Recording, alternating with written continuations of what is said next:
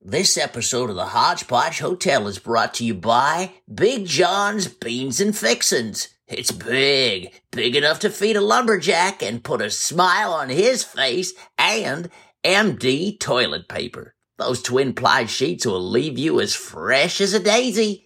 It's another great innovation from your friends at Georgia Pacific.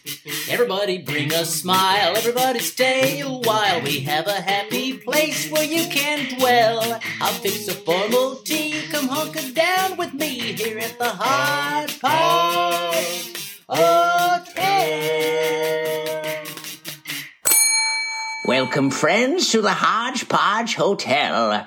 I'm your host, Ms. Floribunda. This is Comstock. Your maitre d' and major domo at your service? Oh, boy. What? He's back. No. I didn't even think he could afford a room. And I mean, he hasn't worked in years. he has that attitude, that bad attitude. I can't stand a guest who behaves like he does. Makes you wonder how he was raised. We are talking about Burl Ives, aren't we? No, not Burl Ives. I'm talking about David Faustino. Oh, that's even worse. Tell me about it. What fixes all problems? Alcohol. And we have it in spades at the roundabout. Hello, what's your pleasure? Remember Danny Cooksey on Different Strokes? Absolutely. I was not a fan. Some say that was a golden era for television. Who's saying that? I never heard anybody say this in my life. Well, those two drunks over there said it, and who am I to question them? Is that right? I tried to get romantic with my wife the other night. I had candles, roses, a bottle of wine. You went all I out. did, I really did. She must have been impressed. Nope. Didn't even say a word. Why not? I forgot it was her bowling night. She wasn't home. Isn't that something? I don't like cheap gin. It's like drinking cleaning fluid. Do you uh, know this from experience? As a matter of fact, yes, I do. I went to school with Marilyn Quayle. I'll be darned. Hard to believe David Faustino appeared on Little House on the Prairie. And then Highway to Heaven. Uh, maybe we should blame Michael Landon for all of this. I mean, you could. I used to blame Michael Landon for a lot of things in life. Please explain. Well, he was a teenage werewolf, which indirectly influenced Teen Wolf 2 with Jason Bateman. Oh, I can't stand that movie. And then he starred as an albino in God's Little Acre. Nothing but sin. I can't even count how many minds that film twisted. And speaking of God, here was a New York Jew pushing the Midwestern Christian agenda. Well, I know a lot of people who do that. What do you mean? I mean, look at Danny Kaye, uh, Helen Hunt, uh, Joan London, Woody Allen, Point taken? Uh, maybe it's a good thing then. but it doesn't get David Faustino off the hook. Who? Uh, David Faustino, uh, our guest. Oh, that's right. I almost forgot he was staying here. Well, somebody needs to eat. Here's tonight's menu. friends, you're not gonna believe what we got tonight. We have a small shrimp cocktail. I think it should be a lot bigger, but we move into a roast capon with natural. Oh my goodness, giblet grape, wet Danish potatoes, and a garden vegetable. For dessert, homemade custard with whipped cream. Please enjoy. Isn't a capon a castrated cockerel? I believe so, sir. Why would somebody eat that? I can't explain it, nor can I explain the presence of Mr. Kurt Nielsen on the main stage.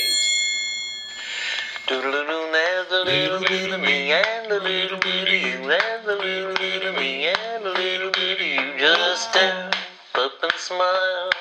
When the daylight is brochure and everybody knows you, so just step up and smile and pull away. One thing that I know.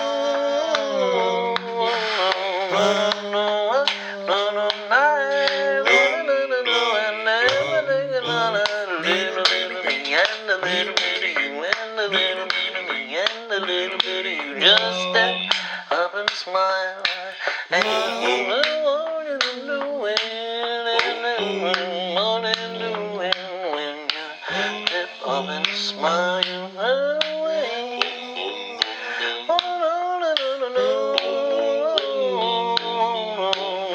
Won't be fine. Everybody knows that you're in the money. Little bit of me and a little bit of you and a little bit of me and a little bit of you. Just step up and smile.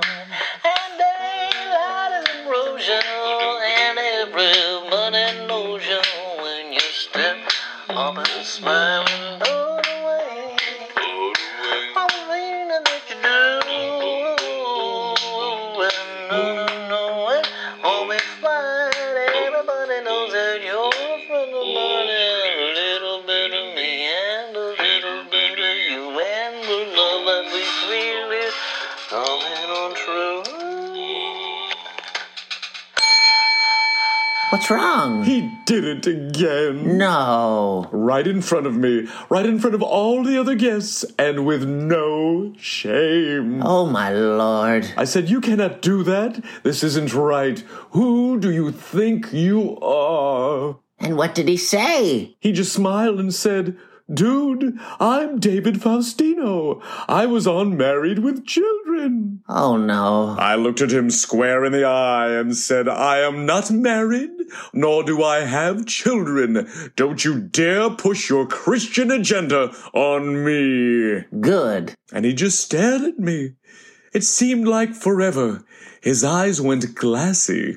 Well, you caught him red handed. I just looked at him right in the face. And he looked at me blankly. nothing, huh? Now he just completely clammed up. Couldn't say a word. Life isn't that easy, David Faustino. I mean, I work the front desk of a hotel, but even I can improvise. And it won't get any better as we go down, way down, to the basement of intrigue.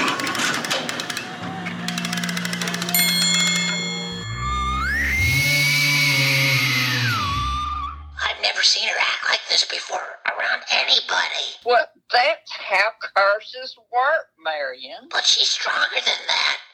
You know how resilient she is. That's one of her trademarks.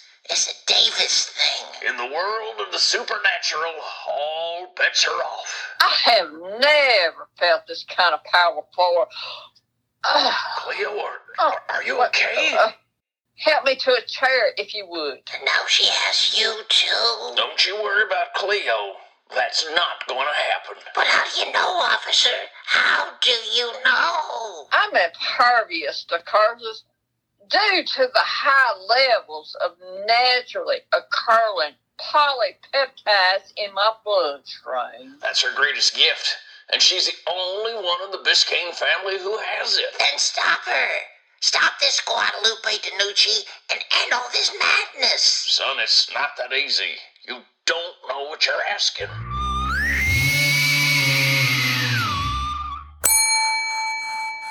David Faustino left early. No wonder you're smiling. But before he left, we had a little chat.